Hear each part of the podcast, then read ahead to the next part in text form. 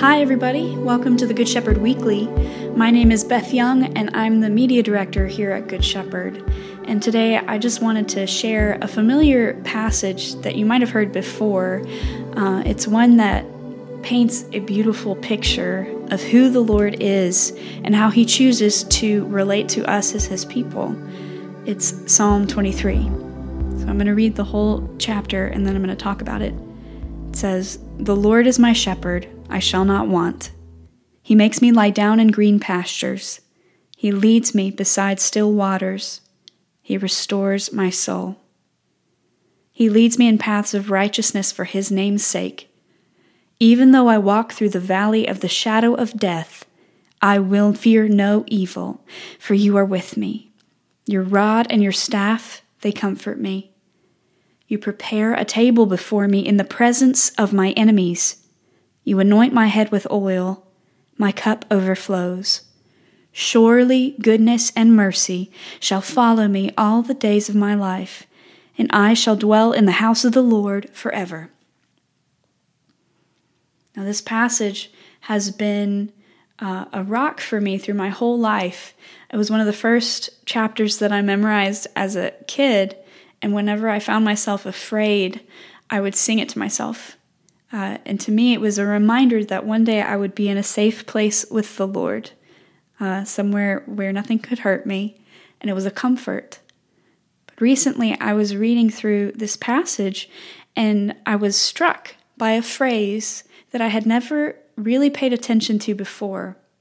And it was the phrase, in the presence of my enemies.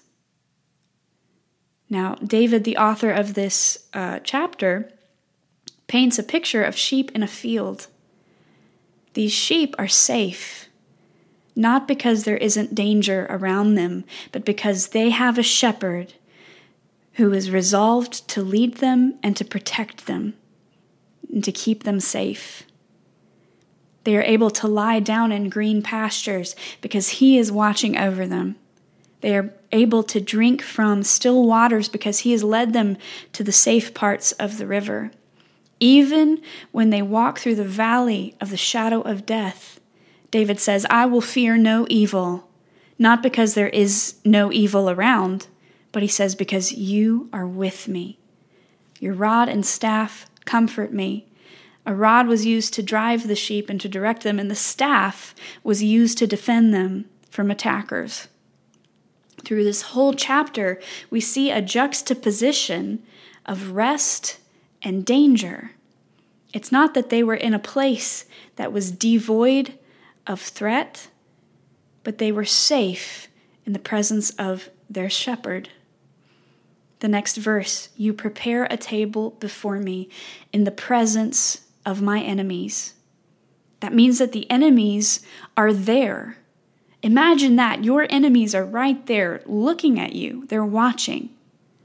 And yet you are so secure and comfortable that you're able to sit down at a table and eat.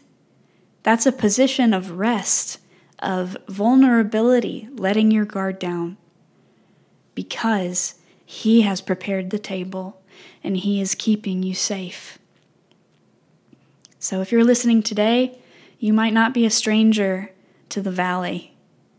You may be very familiar with the shadow of death.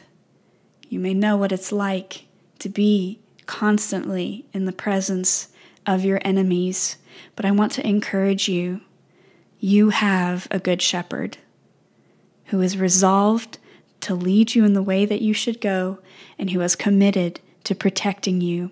He alone is the one who is powerful enough to keep you safe.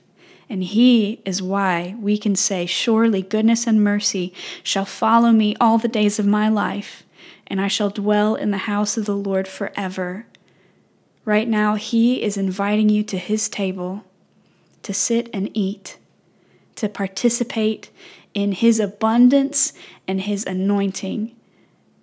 Right now, in the middle of the tough circumstances, in the middle of conflict, even in the middle of attack, He offers you peace because He is your refuge.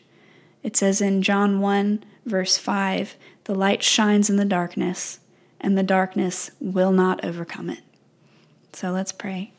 Dear Jesus, Lord, we thank you that you are our shepherd. You have chosen to guard us, to protect us, Lord. You've committed to that, and you are faithful to do what you've begun.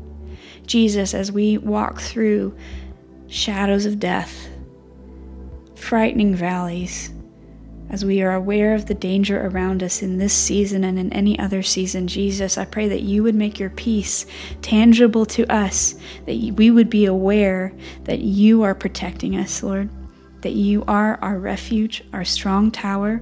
You are the defender of the defenseless.